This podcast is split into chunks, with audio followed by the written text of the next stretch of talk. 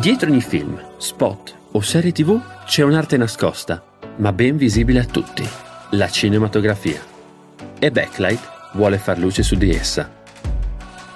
Io sono Davide Nicolicchia, direttore della fotografia e operatore, e in questo podcast ascolterai le voci e le storie di chi la crea. Benvenuti su Backlight. Ciao a tutti, benvenuti in Backlight, il podcast che fa luce sulla cinematografia. Io sono Davide Nicolicchia e oggi parliamo di riprese estreme con una persona abituata all'altezza, abituata al freddo e infatti oggi abbiamo con noi Federico Modica. Ciao, buongiorno a tutti, grazie mille per, per l'invito. Figurati Federico. Io farei subito una domanda per rompere il ghiaccio, così anche la battuta ce la siamo bruciata subito. E, e la mia domanda è: voi che, siete, voi che lavorate al freddo d'inverno, sulla neve, sul ghiaccio, eccetera, soffrite il freddo anche voi o siamo solo noi poveri eh, amanti del caldo che, che soffriamo infinitamente le, le, dita ghiacciate, i piedi che, che non si riescono a scaldare in nessun modo? Rigorosamente in maniche corte e calzini estivi, rigorosamente. Sempre, quella, no, la soluzione scherzi. mi dice che è quella, cioè io devo vestirmi poco. Sì, Beh, in realtà cioè, ha, una, ha, un fondamento di verità eh, questa cosa, però no, ti dico, si soffre, eh, poi è come, come, fare uno sport o come, non lo so, come avere una tecnica di ripresa, è abitudine. Quindi ti dico, io che lavoro tantissimo l'inverno mi accorgo stando insieme ad altre persone che per esempio a livello di mani ho molti meno problemi di freddo, cioè il mio livello minimo, la mia soglia minima prima di usare i guanti è veramente bassa, quindi è tutta abitudine, poi non so cosa succederà quando sarò più vecchio, probabilmente sarò senza, senza mani, ma intanto funziona bene così. Intanto, intanto, ti invidio già perché io già sui, ai 5 gradi inizio a dover mettere guanti e, e, di solito non bastano mai, quindi figurati scendere ancora sotto. E, e, poi specialmente voi che siete magari fermi o non avete grossi movimenti, eccetera, e dovete stare fermi magari ore in quel punto, e, deve, essere ancora, deve, essere ancora, più complicato. Ma ci torneremo anche su questa cosa qua. Intanto vorrei che tu ti... Eh, ti ti descrivessi un attimo, raccontassi la tua storia per capire un po' chi sei, cosa fai e, e, e come sei arrivato a fare il lavoro che fai adesso.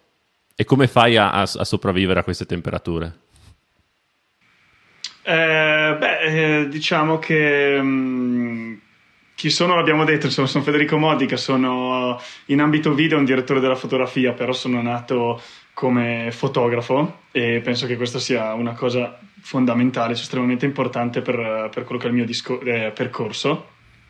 E um, ho cominciato a fotografare perché prima ancora di essere maggiorenne, insomma, ai tempi del, delle scuole, eccetera, facevo sport a livello agonistico, anche di livello abbastanza, abbastanza alto. Ho fatto biathlon, quindi sport invernali, e um, ho fatto poi atletica leggera finché nell'anno insomma, decisivo, quello dove stai uscendo dalle superiori, devi fare i concorsi magari per entrare in gruppo sportivo mm, della finanza più che polizia o carabinieri, quello che è, eh, mi sono infortunato e non sono più riuscito ad allenarmi, cioè per un anno ho avuto uno stop totale perché non riuscivo più a correre e avevo questo desiderio fortissimo di rimanere nell'ambito sportivo. E quindi ho detto cosa faccio, cosa non faccio in contemporanea, quindi un po' un caso, un, il destino proprio. Eh, ho avuto i primi contatti con, con, la fotografia professionale, nel senso che ho conosciuto dei fotografi, quindi chiacchierando mi hanno fatto provare la camera, sono rimasto molto affascinato da queste reflex digitali e quindi ho cominciato a fotografare passo dopo passo collabora con una squadra di volley, collabora con un'associazione di sci, questo e quell'altro, ho cominciato a muovere i passi nel, nella fotografia sportiva quindi tutti questi lavori sono arrivato a, a, partecipare, vincere o arrivare in finale a dei concorsi internazionali, quindi anche questo per me è stata una cosa molto importante perché sono un, come a livello video insomma sono un panorama molto grosso, diciamo che eh, sono stato il più giovane finalista di un concorso che è al pari diciamo de, degli Emmy o degli Oscar a livello fotografico, quindi quella cosa là per me è stata veramente un, uh, un palcoscenico enorme e ehm, sono sempre stato appassionato di reportage. Tant'è che nel, nel, 2008, quindi a 18 anni, il mio primo viaggio da solo, diciamo, viaggio della maturità, chiamiamolo così, non scolastica ovviamente. Um, l'ho fatto da solo in Colorado perché sono sempre stato appassionato di cavalli e volevo realmente vedere i cowboy, quelli veri, e volevo okay. descrivere la loro, la loro, vita e come lavorano. E quindi ho preso da solo, sono andato un mese in Colorado con una macchina fotografica, due o tre obiettivi e mi sono fatto tutto il mese a fare questo reportage. Quindi poi ho continuato a fare reportage perché comunque il mio lavoro mi porta anche a essere molto vicino al fotogiornalismo, finché poi nel 2016 2015 in realtà ho preso un gruppo di amici, adesso faccio un po' riassunto della storia, però insomma ho preso un gruppo di amici e abbiamo deciso di fare una spedizione in Groenlandia per arrampicare iceberg e fare una slackline, quindi camminare in equilibrio questa linea tra, tra due parti dell'iceberg. E lì mi sono trovato davanti a un, um, a un dilemma, cioè io, una fo- avevo una sola fotografia in mente che era per un concorso della Red Bull, il Red Bull uh, Ilium eh, però non puoi spendere così tanti soldi, forze, energie, muovere persone perché eravamo in sei e non avere neanche un documentario, cioè stai andando su per fare una foto, sì. stai un mese. Quindi ho avuto questa cosa qua e ho detto no, ok, io devo cercare a tutti i costi di fare tutti e due. E quindi proprio da lì in realtà avevo dato una mano a degli amici a fare un documentario un anno prima, nel 2014, è stato un po' il mio inizio nel mondo del video, se non qualche sporadico video musicale per band di paese composte da miei amici, quindi insomma cose molto insignificanti. E quindi è stato il mio primo vero documentario.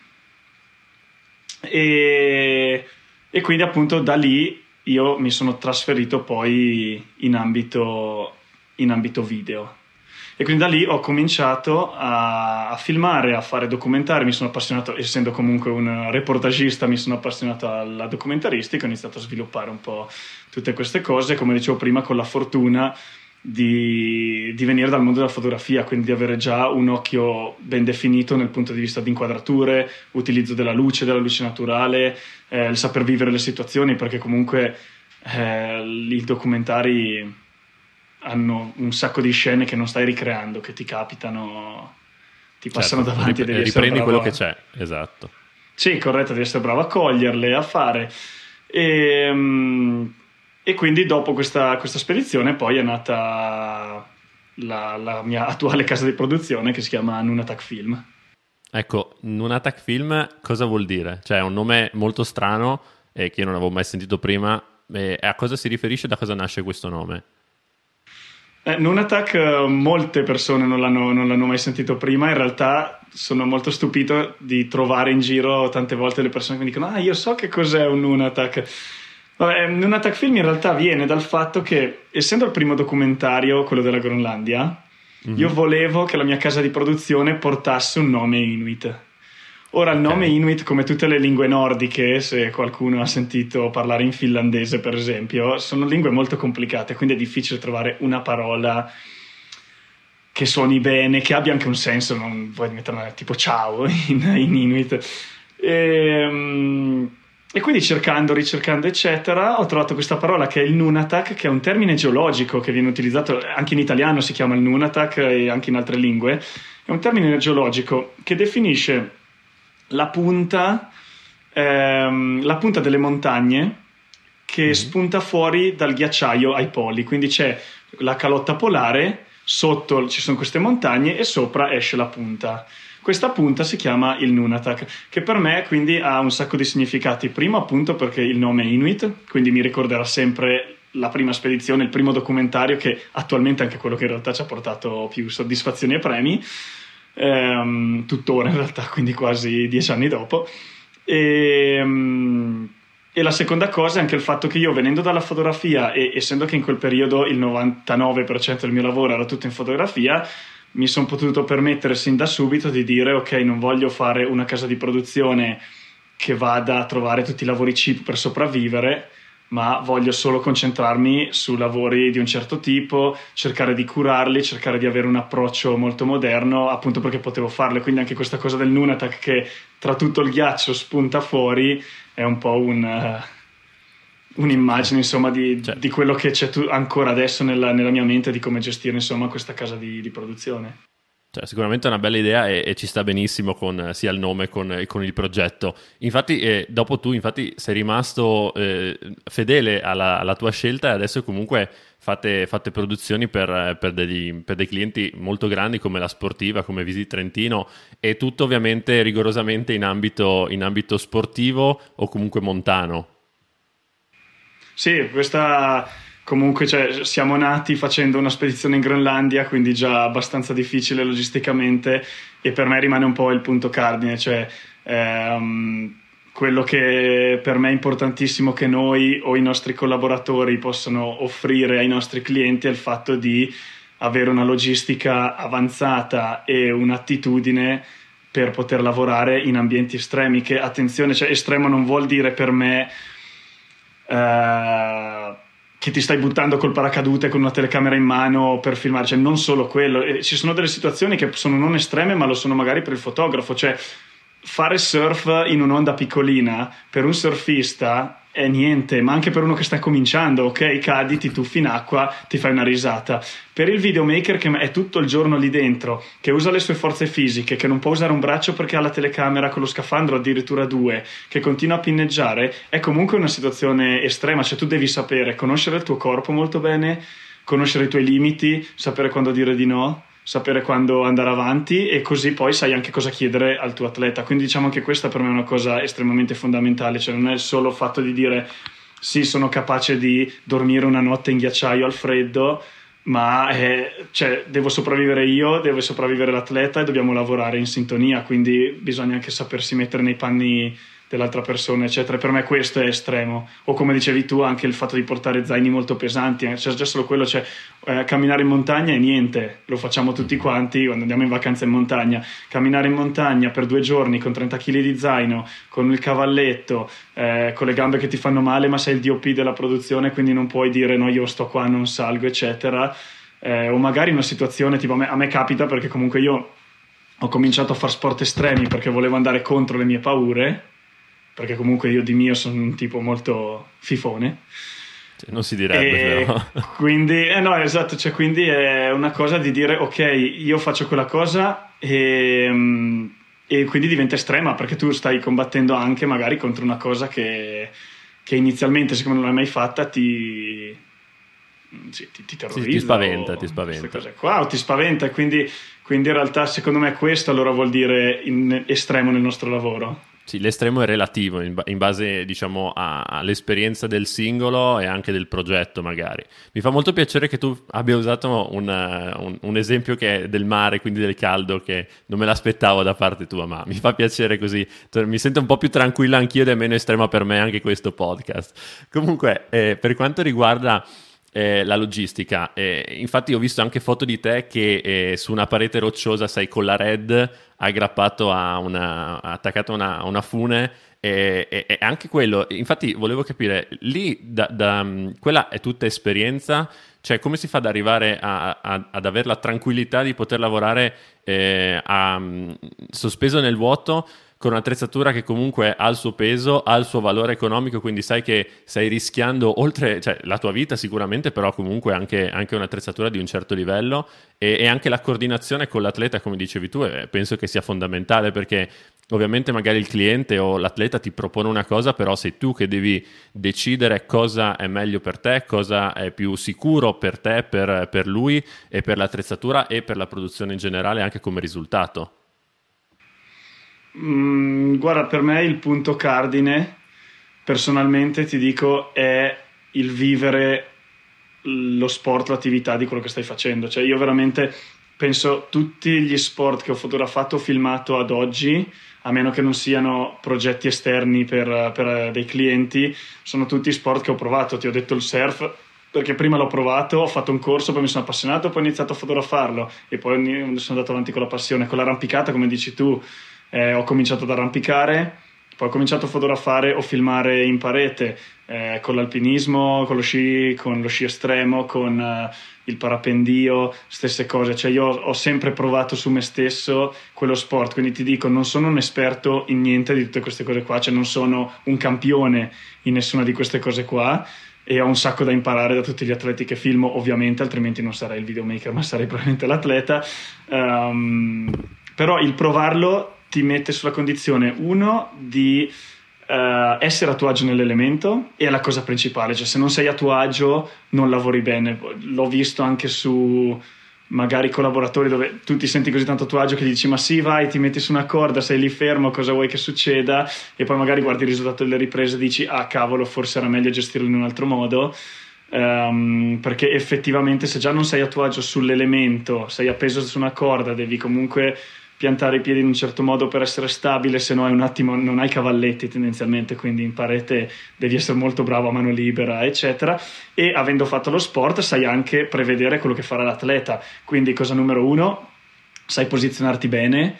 Cosa numero due, sai capire e um, anticipare i movimenti che farà l'atleta. E cosa numero tre, capisci anche quando puoi chiedergli, per esempio, fermati, bloccati e quando no, cioè non puoi bloccare un atleta su un passaggio molto difficile dove sta usando tutta la sua forza e tutte queste cose qua, o magari capire quando è il caso di rifare la scena, o tante volte te la tieni così come l'hai fatta, anche se è un po' sporchina, e prosegui perché non lo so, sta arrivando notte, quindi ti devi, ti devi sbrigare.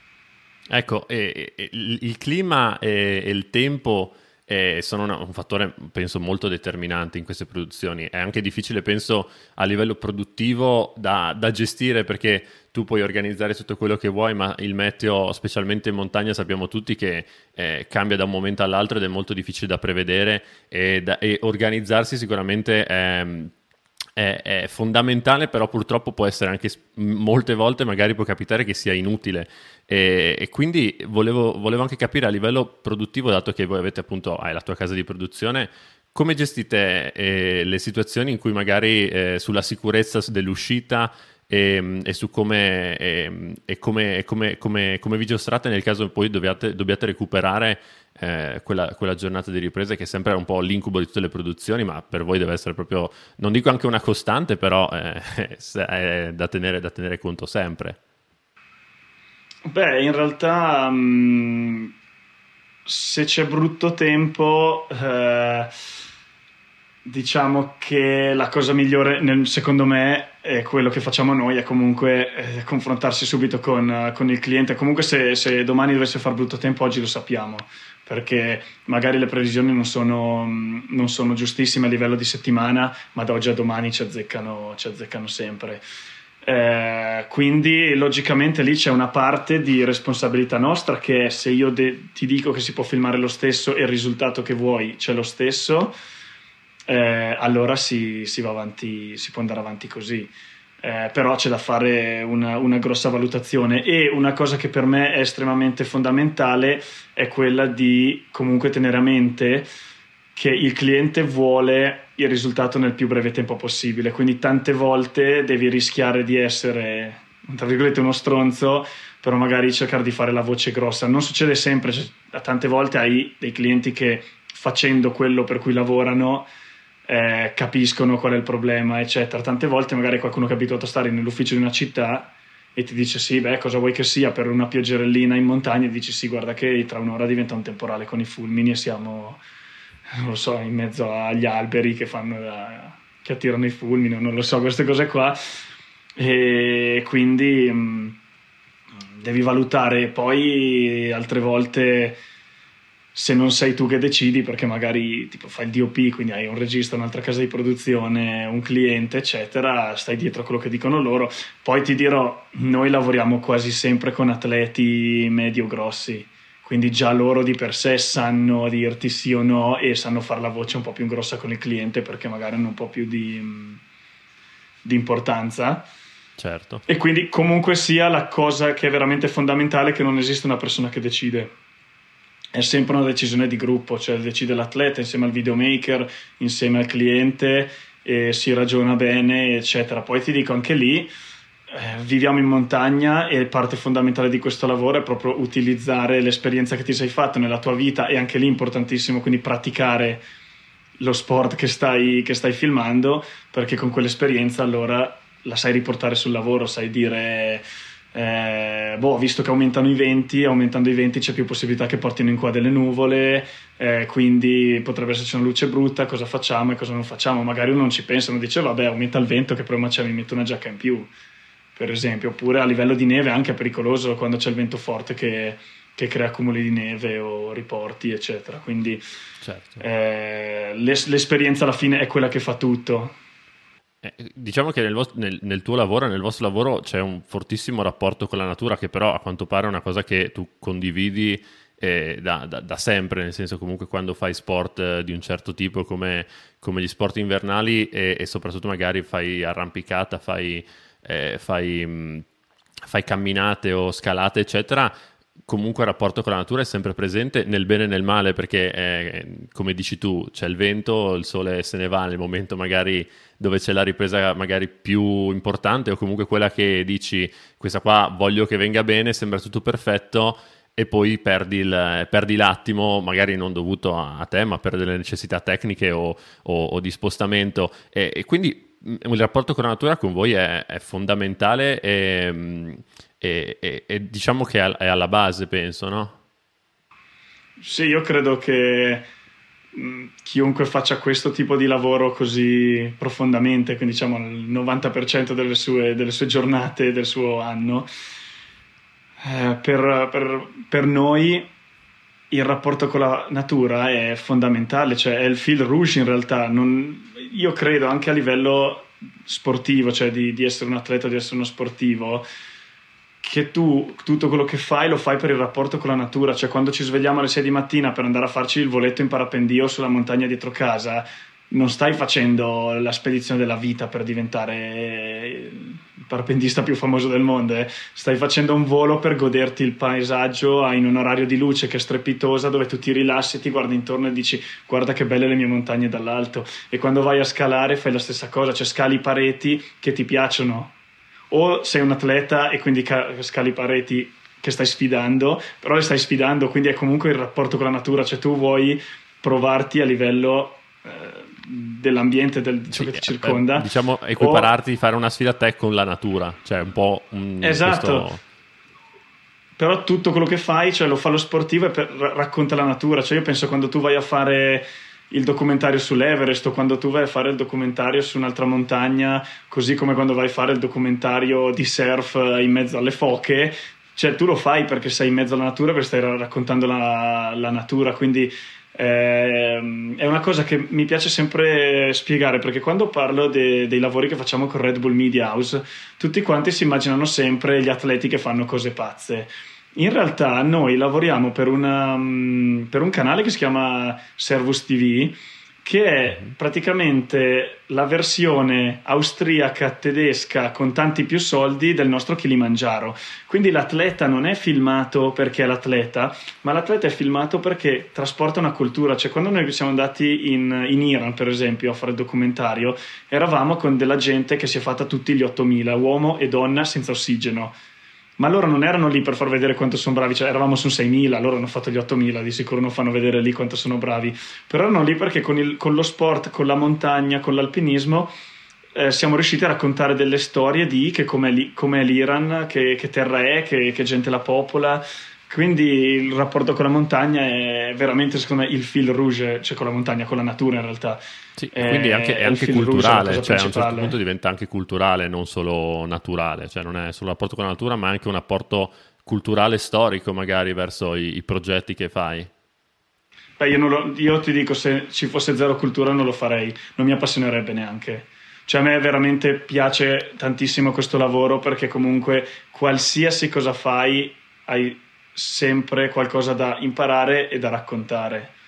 Quindi è 100% cultura. Veramente parlavamo del meteo, sai quante cose impari ogni giorno che esci perché parli con altre persone, perché non vai sempre col solito sciatore che ti dice una cosa sulla neve, vai con certo. un altro che ti dice una su, sulla luce, sul, sul, vento, sul sole, eccetera. Anche Quindi... perché poi magari molte volte anche lì c'è la, la questione del, dei nonni no? che ti dicevano che i nonni sapevano che se il vento arrivava da quella... Da, da quella direzione sicuramente faceva qualcosa, cioè faceva danni oppure no, tranquillo, non è niente. Quindi anche magari muovendosi, ovviamente tu magari le tue montagne le conosci bene, lo sai, però magari spostandoti da un'altra parte non è detto, quindi sicuramente impari sempre qualcosa, qualcosa di nuovo.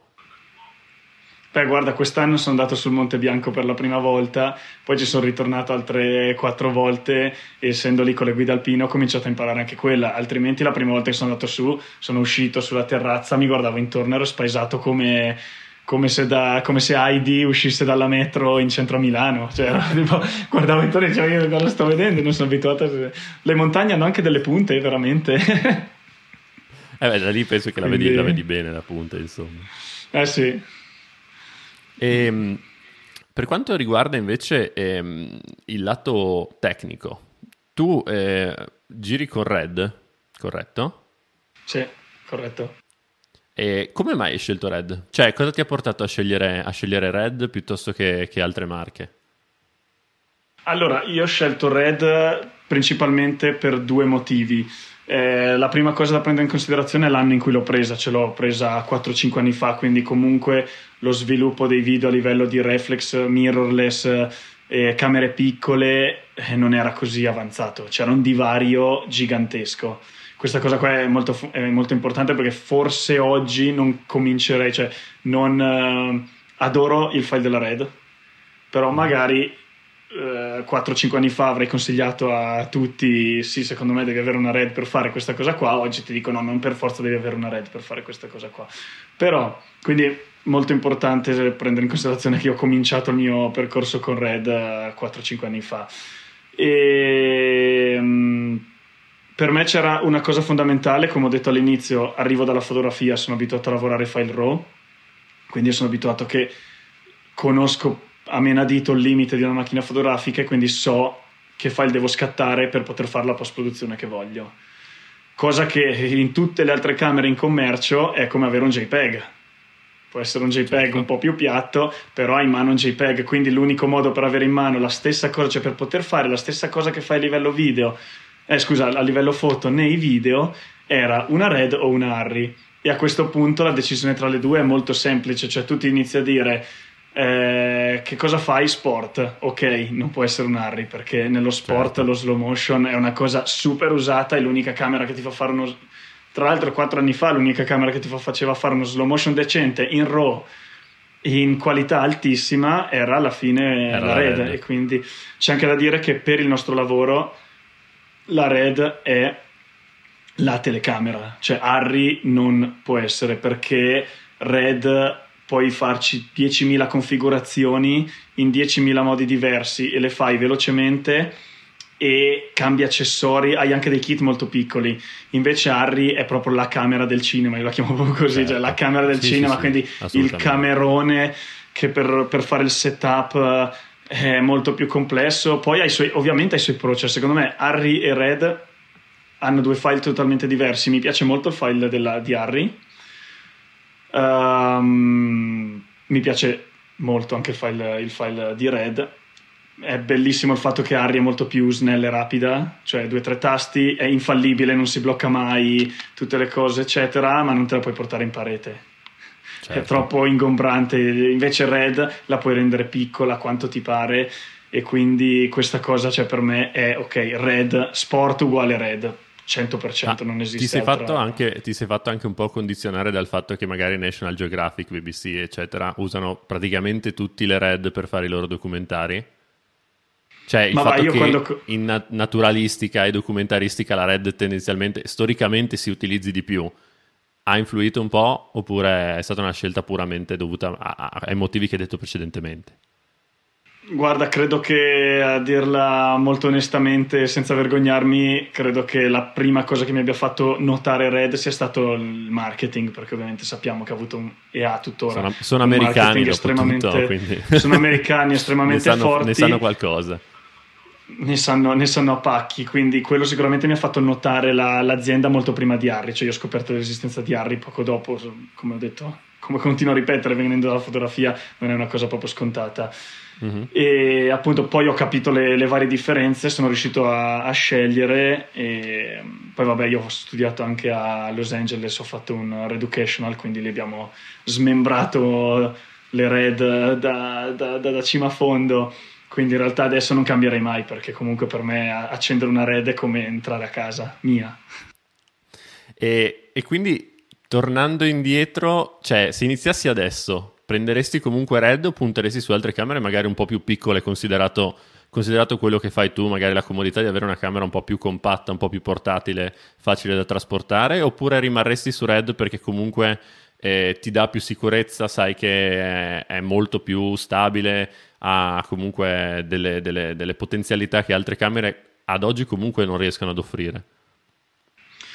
Allora, se iniziassi adesso con le red che c'erano qualche anno fa, non prenderei red sicuramente. Comunque abbiamo anche noi in ufficio abbiamo la R5C, è strepitosa, è una camera che va da Dio e c'è anche da dire gli accessori costano meno, la voglio scafandrare, cioè voglio mettere l'housing per le riprese subacquee, costa tutto meno, cioè con 2000 certo. euro mi porto a casa un kit, ci faccio anche le foto insieme, è piccolina, cioè la uso tantissimo anche, anche la RC.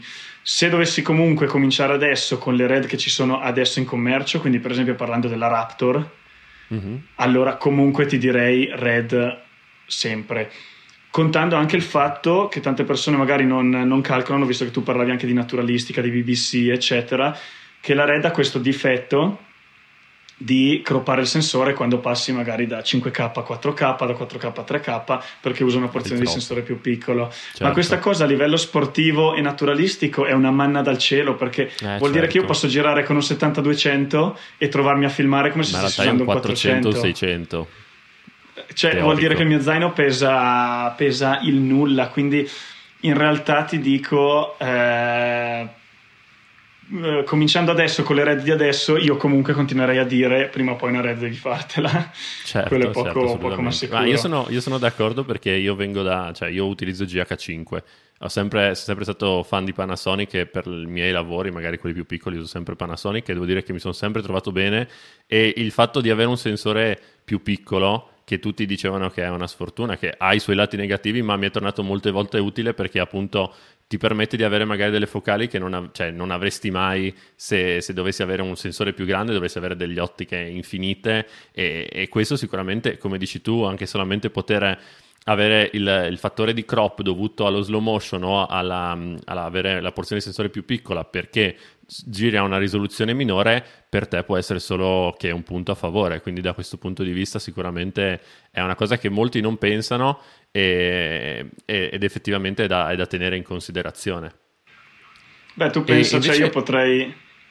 No, vai, vai, potrei pure. prendere, per dire io adesso uso la, la, la Gemini, ci potrei mettere un, uh, un Fujinon 20-120 Mm-hmm. Quindi io faccio un, to- un, intero documentario con un 20-120 che ba- mi basta sul, sul, display della camera, mi basta schiacciare un tasto e mi diventa un 50-300 e poi posso farlo diventare, non lo so, un, un 100-500 passando magari in 3K. Ho la stessa ottica, quindi non devo cambiare i filtri ND, non devo cambiare il mattebox, non devo... niente, cioè l'impostazione è quella, magari sono su cavalletto e con veramente eh, 20 secondi potrei avere potenzialmente tre ottiche diverse con la stessa apertura. Eh, non, è, non, è, da poco, effettivamente, non è da poco. Eh, se fai animali e natura o anche lo sci e sei molto lontano, perché appunto come dicevamo prima, tante volte il nostro lavoro è estremo, tante volte noi siamo comodi alla base del pendio e invece lo sciatore si fa la sfacchinata e lì hai bisogno magari, cioè se guardi appunto tipo Sherpa Cinema, vedi dei backstage dove fanno cose con degli 800 mm, dei 600 mm, quindi insomma sono parecchio lontani vuol dire. Eh sì.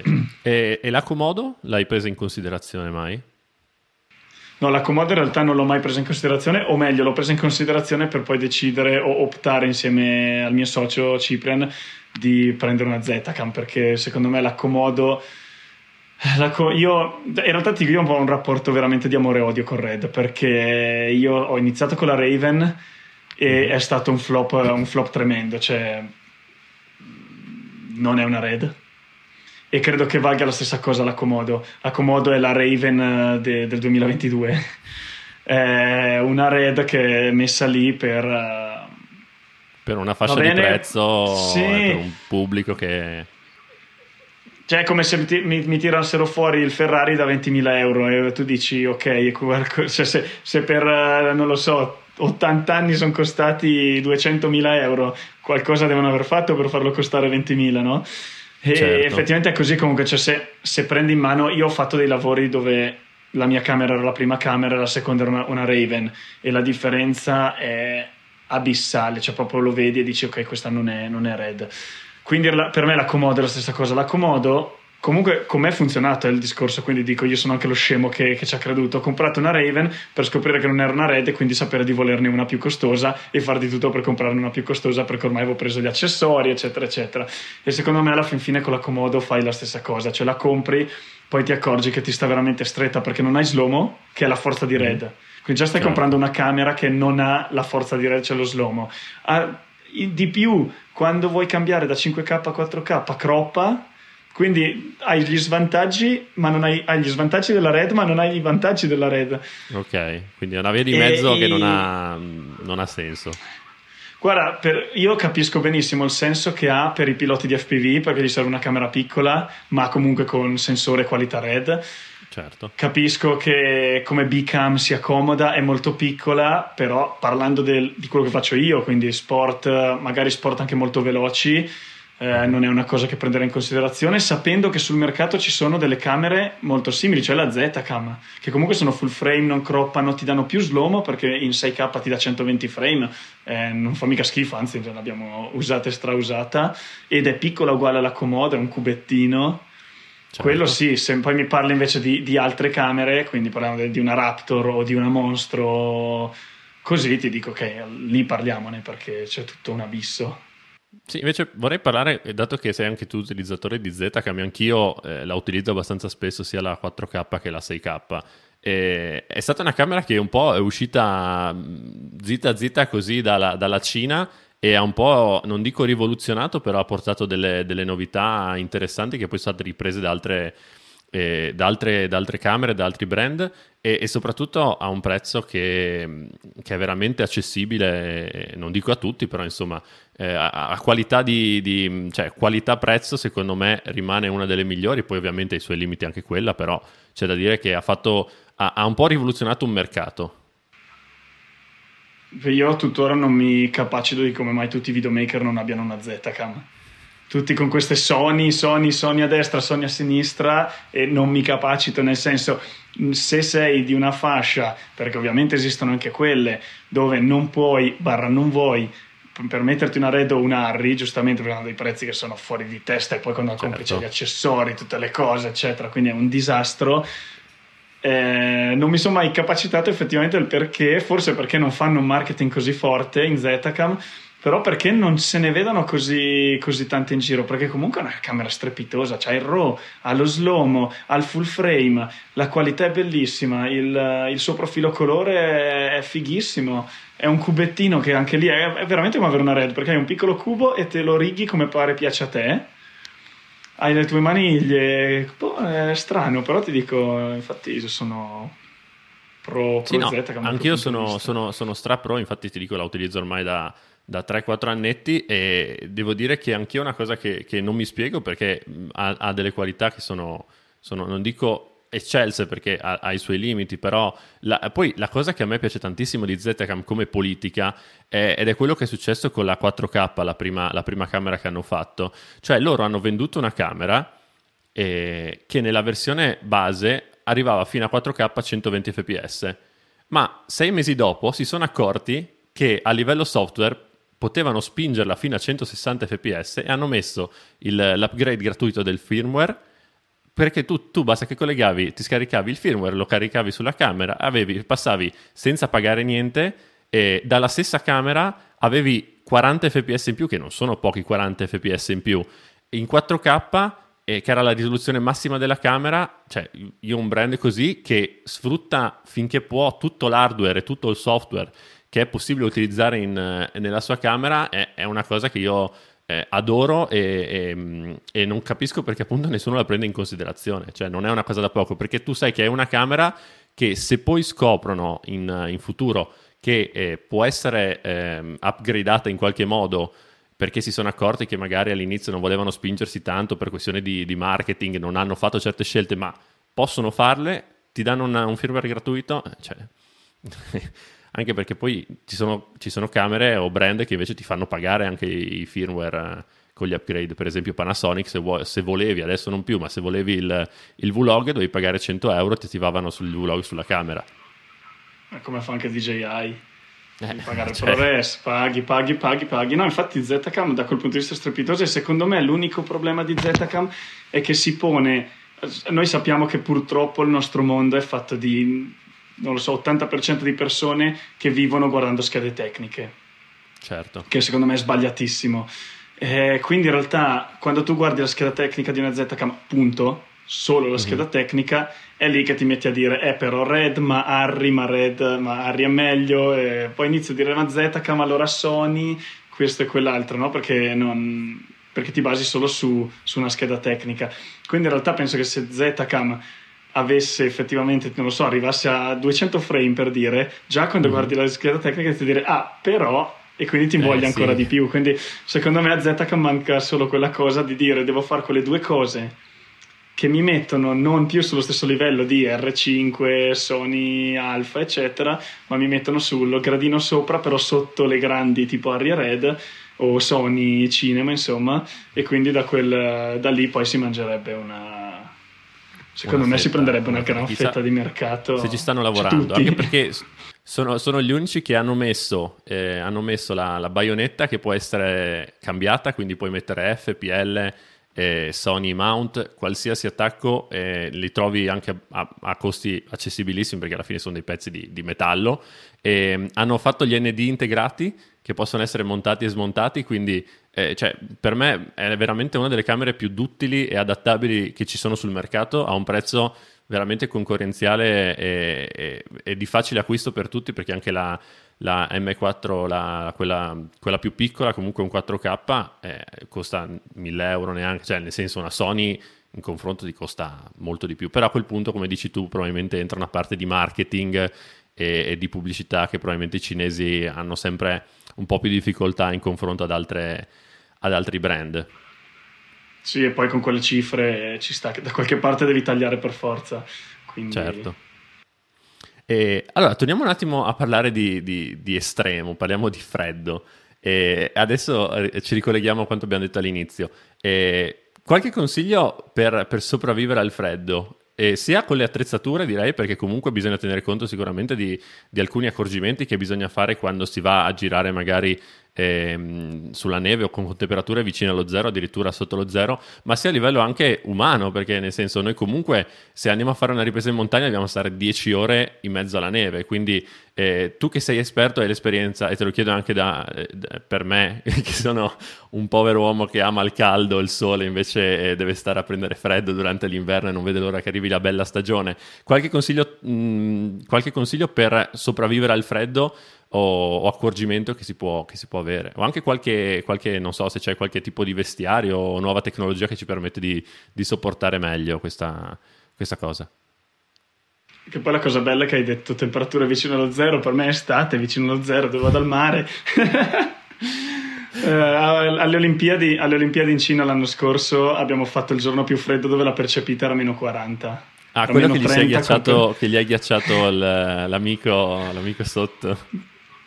Io ho, la, ho, un video sul telefono di una mia telecamera appoggiata per terra che si è ghiacciata con il terreno. Devo prendere la calci per, per, per staccarla, perché non riuscivo più a staccarla. Cioè, tiravo e non veniva niente, avevo dovuto rompere il ghiaccio intorno. Ma mm, no, allora, una cosa io la dico veramente dal mio primo corso di fotografia, quindi si parla di più di, cioè che ho tenuto io, si parla di più di dieci anni fa e lo continuo a dire, penso sia la prima cosa che, che dico e stradico, che è fondamentale, è estremamente importante, è l'abbigliamento. Ma l'abbigliamento perché noi, cioè penso che tanti di noi pensiamo al nostro lavoro come una cosa meccanica, cioè ho la camera, metto a fuoco, schiaccio il rec, faccio un movimento e sono a posto. In realtà il nostro lavoro è mentale, prima di tutto, cioè qualsiasi cosa, vivere con le persone, in condizioni estreme, eh, vivere con la fatica, perché magari ti trovi a filmare dopo che hai camminato quattro ore, quindi sei già prosciugato di energie, cioè anche le tue energie mentali sono più basse, eccetera. Immaginati se poi stai anche male con te stesso perché è freddo, perché non sei allenato e queste cose qua. Quindi sicuramente è importante l'allenamento e è importante l'abbigliamento. Cioè io da sempre ho messo un punto fondamentale sul, sull'abbigliamento, se apro il mio armadio ho veramente di tutto, di tutto, però per me è la cosa fondamentale. Cioè io non credo che sia possibile lavorare se hai freddo, se stai sudando, se non hai il cambio e queste cose qua, non hai la giusta attrezzatura. Quindi questa per me è veramente la cosa principale, cioè il materiale tecnico deve essere di prima categoria. Per esempio adesso che faccio un sacco di documentari video, quindi rispetto alle foto gli zaini più pesanti, per esempio dall'anno scorso ho cominciato a comprare tutta l'attrezzatura alpinismo, arrampicata, eccetera, ultraleggera, che sono tanti soldi, cioè sostituire ramponi e le picozze con cose ultralight, sostituire i moschettoni con moschettoni ultralight, eccetera, è abbastanza certo. impegnativo a livello di costi, solo che lo devi fare perché poi ti trovi um, ad arrivare in cima alla montagna che puoi lavorare perché sei più rilassato, sei più riposato e quindi la tua testa ragiona meglio e è il nostro lavoro, cioè la differenza tra i videomaker o i registi, i direttori della fotografia, bravi e non, è il quanto usano la testa e non pensano che sia tutta una cosa meccanica, cioè non è la scheda tecnica, lo schema luci, il, il video che ho visto su YouTube, ma è proprio quanto di mio ci metto, ci metto dentro. E quindi appunto la parte tecnica per me è fondamentale come attrezzatura leggera, attrezzatura d'abbigliamento, eccetera. E un'altra cosa, ovviamente, anzi altre due, sono l'allenamento e la cosa che per me deve occupare più spazio nello zaino è sicuramente l'umiltà, perché ti trovi magari in situazioni dove tu devi essere capace di dire prima eh, no mi fermo, cioè, veramente a me è capitato di lavorare con un sacco di gente a cui gli ho detto: Ok, dobbiamo andare in montagna. Sì, sì, sì, sì, sì. Dobbiamo camminare 4-5 ore. Sì, sì, sì, sì, sì, sì. Dobbiamo portare il drone, la camera, il cavalletto, eh, il mangiare perché ci fermiamo in tenda a dormire, la tenda. Sì, sì, sì, sì, sì, sì, sì. sì. E poi magari dopo due ore sono crepati in mezzo. E per me questa cosa non è concepibile. Cioè, devi ok, non so se è il mio livello, perfetto, allora ne discutiamo, cerchiamo di capire un po' di più, altrimenti sì è il mio livello, sai che devi andare perché comunque hai una, tra virgolette, responsabilità anche verso certo. il regista, la produzione, gli atleti e il tutte cliente, queste cose qua. Certo. E poi, poi, arriva l'attrezzatura perché appunto puoi fare un documentario senza 120 frame al secondo, 200 frame al secondo, ma non puoi farlo se non arrivi in cima. Quindi in realtà certo. poi arriva l'attrezzatura, arriva l'ottica e tutte queste cose qua sicuramente. E, invece appunto per, per le camere qualche, qualche, consiglio, cioè magari per evitare che si ghiaccino se ci sono alcune cose da tenere in considerazione. Penso alle batterie, che le batterie probabilmente sono una, cosa che, una delle cose che soffrono di più le, le temperature basse. Dal punto di vista dell'attrezzatura, vabbè, gli accorgimenti alla fine, quelli sì sono quelli che si vedono, impariamo anche nei vlog, eccetera. Allora, io vedo che ci sono tante cose, a me fa ridere ma non per mh, mm, non mancanza di rispetto, mi fa ridere perché avendo così tanta esperienza eh, per me certe cose sono l'ordine del giorno, però mi fa sempre ridere, cioè mi fa simpatia questa cosa che tante volte magari io un po' anche provocatoria è eh, la cosa. Mm-hmm. Magari faccio vedere il video dove preparo la Pelli Case che ha dentro un 300 mm da 6000 euro, eh, un grandangolo, due, due 1D, quindi comunque camere che al tempo erano camere da 6000 euro, anche quelle, eccetera. Mm-hmm. E la, ca- la, cassa che io spedisco in stiva in aereo. E. Um, e tutti magari mi scrivono ah ma cosa fai? Ma sei pazzo? Come fai a fidarti? eccetera. E poi magari vedi le stesse persone che girano sotto la pioggia con la camera in mano eccetera. No? questa cosa mi fa solo un sacco di simpatia perché dici ma sarà, ben, oppure, sarà molto più pericoloso. Dimmi. oppure attaccano la camera magari semplicemente con un morsettino con una vitina così la tengono la testa in giù come se, se fosse sicuro senza nessun, nessun gancio di sicurezza o, o o, o, altre, o, altre, o, altre, cose per assicurare la camera che non venga giù. O magari Ma hanno il cavalletto eh... che ha le, gambette, ha le, gambette, così e ci mettono su 5-6 kg di, di, di, camera. ma sai quante persone ho visto cambiare eh, professionisti che cambiano ottica con le mirrorless, tra l'altro, che non hanno neanche il sensore coperto, coperto. A, favore, a favore di vento o con la camera col sensore che guarda in su, che sono le basi per. Cioè, io ti giuro, alla Red, no, alla Red non ho mai pulito il sensore da quando l'ho comprata e mm-hmm. ci rifai i video e non, non, non, facciamo post produzione per togliere le macchie se no l'avrei pulito certo. cioè non ho mai pulito il sensore quindi sono quelle cose là che dici cavolo ho una valigia che costa non lo so 500 euro che dentro è super ammorbidita che al suo interno tutto è bloccato perfettamente non si può muovere e fa soggezione sì. E in realtà la vera soggezione, ti dico, è proprio curare le camere. Cioè, io, a me è capitato di lavorare tanto con, anche con le, con le, nuove mirrorless senza mettergli le, le rain cover per, per velocità, eccetera. Però devi sapere, qui c'è una ventola, sto attento a non fargli andare l'acqua, l'asciugo il prima possibile, ho sempre con me due o tre pezze. Comunque, sì, ti dico, tendenzialmente alla fine i consigli sono quelli. La cosa più importante è avere le batterie sempre al caldo.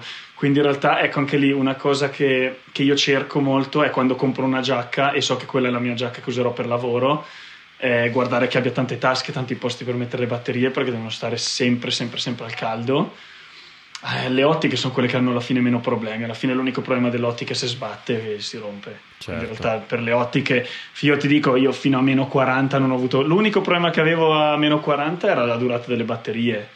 Cioè, Tutto il resto... Sì, sì, la durata delle batterie era tipo di 5 minuti e poi ti salutavano. Però tutto il resto ti dico non ha, non ha, grandi problemi. I problemi più grossi sono quando parliamo di grandine, pioggia, eccetera. Lì ovviamente il consiglio è avere sempre con sé una rain cover, tanto è piccola, non pesa niente. O i sacchetti neri da spazzatura se non vuoi comprare una rain cover, però poi è un po' difficile guardare il display da lì.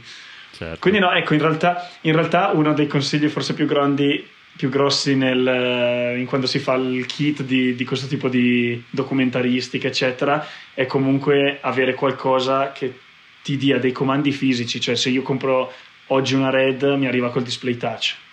Mm. Però c'è il rischio che se si bagna, se c'è umidità, se c'è troppo freddo, se voglio usare i guanti, non posso usare il display touch. Quindi sicuramente certo. la cosa è eh, di far fiducia su tutte le cose meccaniche e non su quelle elettroniche, questo al 100%. In tutte le cose, anche, anche in, uh, nella fotografia o nel video di subacqueo o di surf adesso parlo di surf perché ho fatto meno subacquea e più, più surf, surf e windsurf, però anche lì c'è meno automatismi possibili e meglio è in, in, ripresa stessa cosa perché per me gli automatismi sono veramente killer. Sì, ecco, parliamo un po' di questo che è un argomento in cui, in cui anch'io mi ritrovo molto, cioè il fatto, per esempio, l'autofocus. È, una di quelle cose che eh, tutte le, tutte le persone, specialmente i ragazzi che iniziano da poco, cercano tutti l'autofocus e, e io una cosa che non ho mai sopportato perché il fatto che il fuoco possa essere perso dalla camera mi dà fastidio. Cioè, se sbaglio il fuoco io, ho la responsabilità io, mi incazzo con me e dico va bene, sei, sei un mona, potevi farlo, o hai sbagliato, hai girato dalla parte opposta invece che allungare, hai accorciato, va bene. Ma il fatto, il fatto di mettere in mano a un software... Eh, il fuoco che metti che passa davanti un insetto, passa davanti un'altra persona, ti perde il fuoco e ti rovina l'immagine, è una cosa che io non, non riesco ad accettare.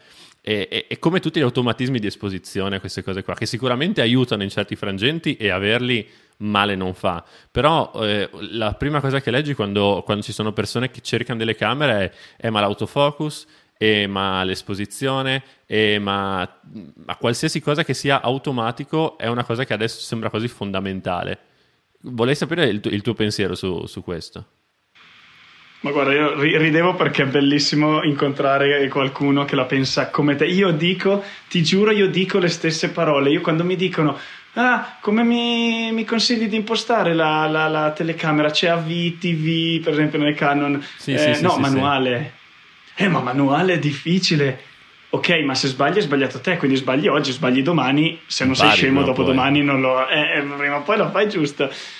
E la stessa cosa anche con l'autofocus, cioè sì, l'autofocus è una manna dal cielo quando parli di gimbal, perché ovviamente l'autofocus ti permette di essere più, come si dice, one man band, cioè certo. filmi da solo, metti l'autofocus e va, punto, cioè sono su gimbal, sto sciando, non riesco a controllare quello che faccio, ci sarebbero i trucchi anche lì con, col manual focus, però insomma, punto, fine, eh, tutto qua. Il resto per me non esiste che ci sia l'automatismo, ma proprio per questo motivo qua, cioè non può esistere che io sbaglio una cosa perché non la sbaglio io, ma la sbaglia la camera. Certo. Cioè, questa cosa qua io ti dico.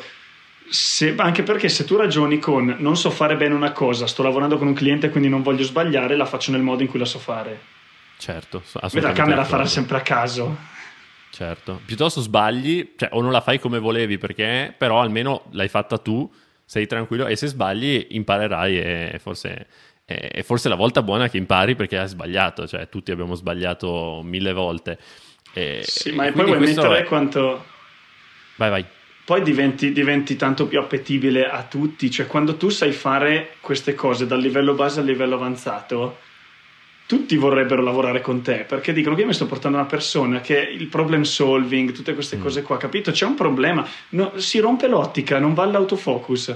Cosa fai? No, non, non, porti a casa il video perché non funziona? No, cioè qualsiasi meccanismo lo devi, saper, lo, devi, lo devi saper usare, devi saper risolvere tutti i problemi e risolvere i problemi vuole anche saper dire no, la macchina non può fare quella cosa perché se arriva una nuvola e mi sballa perché ho gli auto ISO certo. e mi, mi oppure, vanno... Oppure il rilanciamento del bianco cioè, automatico sì, eh, anche quello. Anche que- cioè, non capito, volevo farti arrabbiare, scusa. no, no, non sono arrabbiato. Però mi piace, finalmente c'è qualcuno che mi capisce. No, questo sì, anche perché poi secondo me fare i fuochi è una delle, delle basi, cioè nel senso se non, sai fare, se non sai tenere a fuoco una persona o un soggetto diventa un problema poi perché è l'attimo come dici tu che si rompe o metti anche solo caso, fai uno un videomaker no? e, e ti chiamano su un set perché stai cercando di fare il salto, passare da videomaker a operatore, assistente, a quello che è e comunque tu cioè, eh, ti chiamano e dicono: Ma sai fare il fuoco? Oppure metti caso che ti chiedono di fare quali, un, a seguire un attimo col fuoco manuale perché il follow focus remotato non funziona perché capita anche abbastanza spesso, tempi stretti, una cosa e l'altra. Mm, fai il fuoco tu, tu sei in camera che stai operando, devi tenere anche il fuoco. Ovvio che non è la situazione ideale, non capita spessissimo, eccetera. Però se hai più o meno idea della velocità, del, ovvio che poi ogni, ogni ottica ha il suo, eccetera. Però se hai un minimo di manualità e conoscenza, dopo un minuto che provi più o meno ce l'hai, poi ovvio che farai due, take, tre, due tre take in più perché non, non, hai, non, hai, il monitor preciso, eccetera, però comunque te la porti a casa e questo secondo me è una cosa fondamentale che, che tutti dovrebbero imparare. Come fare l'esposizione perché... automatica e manuale. Sì, anche perché secondo me devi... Si fa poca attenzione. In realtà questa cosa qua del fuoco la, la, stavo guardando ieri che ero in aeroporto e mi stavo guardando The Great Gatsby. Ok. E effettivamente ho fatto questo ragionamento. Noi siamo abituati per via delle nuove camere, delle mirrorless, eccetera, a ricercare la perfezione assoluta, cioè il file super nitido e poi vai a vedere che le produzioni più grosse le fanno con le ottiche vintage. Sì, ehm, sì, sì. Oppure mettono il, i filtri davanti per ammorbidire perché perché è troppo il è troppo controluce senza, senza flare. La messa a fuoco spaziale che non canna mai un, un colpo. Ma andiamo a vedere i, i, film andiamo a vedere Hollywood. Quando si avvicina ogni, lo perdi un po' il fuoco. Certo. C'è della realtà. L'importante è che all'inizio, alla fine, che non vada ovviamente tutto fuori fuoco, ma durante il movimento neanche ti accorgi se sei leggermente fuori fuoco. Tu sai, cioè, però devi saperlo fare. Non te lo puoi inventare. Dici, ah cavolo, ma io usavo la messa a fuoco, ma cioè, la tua camera non ha la messa a fuoco eh, automatica, ma, ma che sfigato. Cioè, ti dico io, conta che io uso il fuoco manuale anche sul gimbal quindi, cioè, alla fine penso che sia solo una questione di abitudine, eh, perché si può fare tutto. Ovviamente poi eh, io usando micro 4 terzi mi è un po' più facile, però vedo anche, ci sono persone che conosco che usano anche Sony col full frame e comunque fuoco manuale sempre. Cioè, basta alla fine avere, anzi lì forse impari anche di più se vuoi diventare operatore a cosa vuol dire mantenere la distanza, perché ovviamente se hai il fuoco fisso, il, il, il tuo fuoco sei tu e la distanza dal, dal, dal soggetto. Quindi impari a mantenere le distanze, a tenere l'inquadratura che deve essere quella e, e quindi lavori anche da, da, altri, da altre parti, quindi non, non, solamente sul fuoco in sé, ma anche su come muoverti per riuscire a, a mantenere l'inquadratura che serve. Quindi questo sicuramente è un plus non da poco. Bene, allora io direi che siamo arrivati, eh, abbiamo fatto un bel po', abbiamo parlato un bel po', io direi che andiamo a chiudere, ti faccio una domanda è una domanda che faccio sempre in questo podcast e, ed è la tua combo preferita? Camera ottica. Ah, non uh, tipo panino allo spec e birra. No, beh, anche, guarda, partiamo dal culinario poi andiamo a chiudere sulla, sul tecnico. Eh, la mia combo preferita... Um, uh, camera ottica, cavolo, adesso mi mette in crisi. Abbiamo parlato un sacco di Red e ti direi R5C con 2470. Vabbè, no, comunque, non è detto, mia... eh, che... No, no, ti dico... La combo del mio cuore ad oggi rimane eh, Red Gemini e eh, 2470 2.8 Canon Canon però sei, parli con un documentarista quindi datemi un sacco di range focale datemi l'F2.8 e vado dappertutto. Certo. E cosa non manca mai nella tua borsa? cioè quando vai a fare un lavoro cosa deve esserci sempre o utilizzi sempre? Può essere anche una cosa che non è puramente non è puramente legata al video eh, che però può tornarti sempre utile ma lo chiedi a uno che si dimentica anche le batterie a casa, cioè non fai chiedere queste cose, non c'è niente nel mio zaino, la mascherina c'è da, dimenticata ai tempi del Covid. Cosa c'è nel mio zaino? Eh, fammi pensare, cosa c'è? Ma secondo cioè, può essere me... Anche... Conta che io quello che porto sempre come, come direttore della fotografia sono le lampadine, quelle dimerabili perché io ah, okay. amo, amo, infatti penso si veda alle mie spalle, mi piace molto giocare con le practical lights e mi piace metterle dovunque posso, quindi sono sempre con me, poi se servono o non servono si vedrà, però intanto le ho. Ma in realtà ti dico, io da, mm, da reportagista a livello anche di, di sport eccetera, penso che le cose che non debbano mai mancare nel mio zaino sono veramente eh, piccoli moschettoni, cose per assicurare in realtà la camera, quindi una, la giusta maniglia. Eh, io uso tanto con, quelle con uh, col NATO Rail in modo che siano belle fisse, quindi, quindi queste cose qua. E penso che una cosa un po'. È un bel panino con lo spec. Un panino con lo spec e i filtri ND variabili, questo sicuro, ecco, quello non può mai mancare. macchiati, macchiati, di gra- macchiati, di grasso dello spec, che se capita che vanno a contatto dentro lo zaino. macchiati di... Ma infatti ho un po' di briciole, io le ottiche con le briciole è una, una cosa proprio stilistica. Vabbè, però guarda che fa, fa, adesso piace un po' anche il uh, Glimmer Glass, i Promis, che eh, sì. hanno, hanno, delle briciole che però... esatto, esatto. Va bene. Grazie Federico per essere stato con Figurati. me oggi, eh, cioè, abbiamo parlato di tante cose interessanti e adesso, adesso, vediamo, ormai aspetto l'anno prossimo, metterò in pratica tue, i tuoi insegnamenti e vediamo se avrò meno freddo o no, se no ci risentiamo per gli aggiornamenti. E, Ti chiamo io su due o tre, vieni a fare da, da DOP su due o tre set di quelli giusti e Se lo fai sotto i 2000 sì, sopra la vedo un po' difficile. Eh no, io sotto, sotto, i 2000 vuol dire che sto facendo sport estivi o mare. Vabbè, allora vengo per quelli. Va bene, grazie Federico no, e grazie per aver seguito il podcast. Ci vediamo alla prossima puntata di Backlight, il podcast che fa luce sulla cinematografia. Hai ascoltato Backlight, il podcast che fa luce sulla cinematografia. I nuovi episodi escono martedì e venerdì. Le interviste sono divise in tre episodi brevi più l'episodio completo, che puoi anche seguire in versione video su YouTube. Ci vediamo al prossimo episodio.